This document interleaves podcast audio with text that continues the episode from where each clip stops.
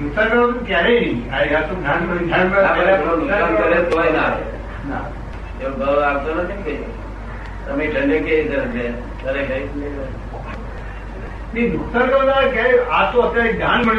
પણ પેલા પણ કોઈને એ તો એ પ્રકૃતિ. પ્રકૃતિ.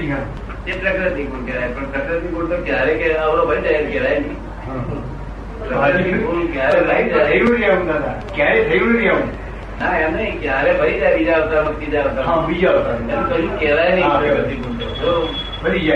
પ્રકૃતિ ગુણ પર ભગવાન વિશ્વાસ ના રાખવાની પ્રકૃતિ તો મોટા મોટા સંતો ને એ બધાને પ્રકૃતિ ખરી જાય ને. તને પાસ થાય ગાળો ભાઈ લોકો પથરા વાળે પ્રકૃતિ ઉપર ઠેકાણું નહીં આપણે તો એમ કહીએ છીએ કે પ્રકૃતિ અને પ્રાણ બંને સાથે જ જાય. હા એ બધું સાથે જાય વાત કે છે એ તો આપણા લોકોએ જાડી વાત તરીકે કરી છે ભીની વાત નથી. જાડી. વાત.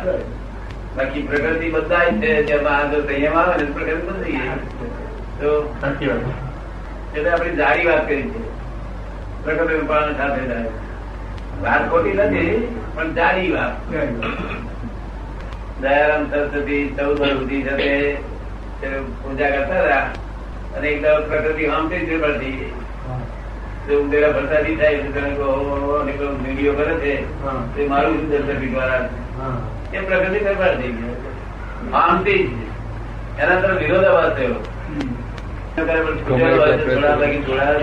બંધાયેલો આપણને થોડા રહે એવું ભલે જ નહીં ક્યારે.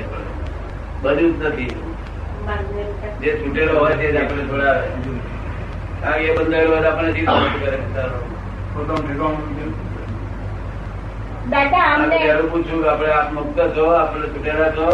ટકા આપણે છૂટેલા છો આપણે તો બેઠેલા કામના. કામના. ટકામાં આવું ભલું અનંત અવતાર બગડે છે. બધા મળવા જાય દાદા અમને દેહ ને આત્મા છૂટા પાડીને દઈ દો ને. એ ઉપર ઝઘડી શકે હસતી પણ થતી નહીં આત્મા એવો જ છે કે ઝઘડી નહીં ગમે તે અંગે એક અસર ના થાય પણ એક્ઝેક્ટ આત્મા જાણવો છે આ તો શુદ્ધાત્મા એ તો એનું એનું છે અંદર પ્રવેશદ્વાર છે. શું છે? ત્યાંથી નક્કી થઈ ગયું કે જો નિયમો રહે શુદ્ધાત્મા આપણા કાયદામાં તો મોક્ષ થશે એ વાત નક્કી થઈ ગયું તેને ત્યાં આગળ બહુ છે બહુ જરૂર પડશે. શંકા ઊભી ના થાય કે આવો એક કેવો તો એટલે ટ્રાય સમજી થયું ને? શંકા ઊભી થાય તો ટ્રાય નહીં. નહીં.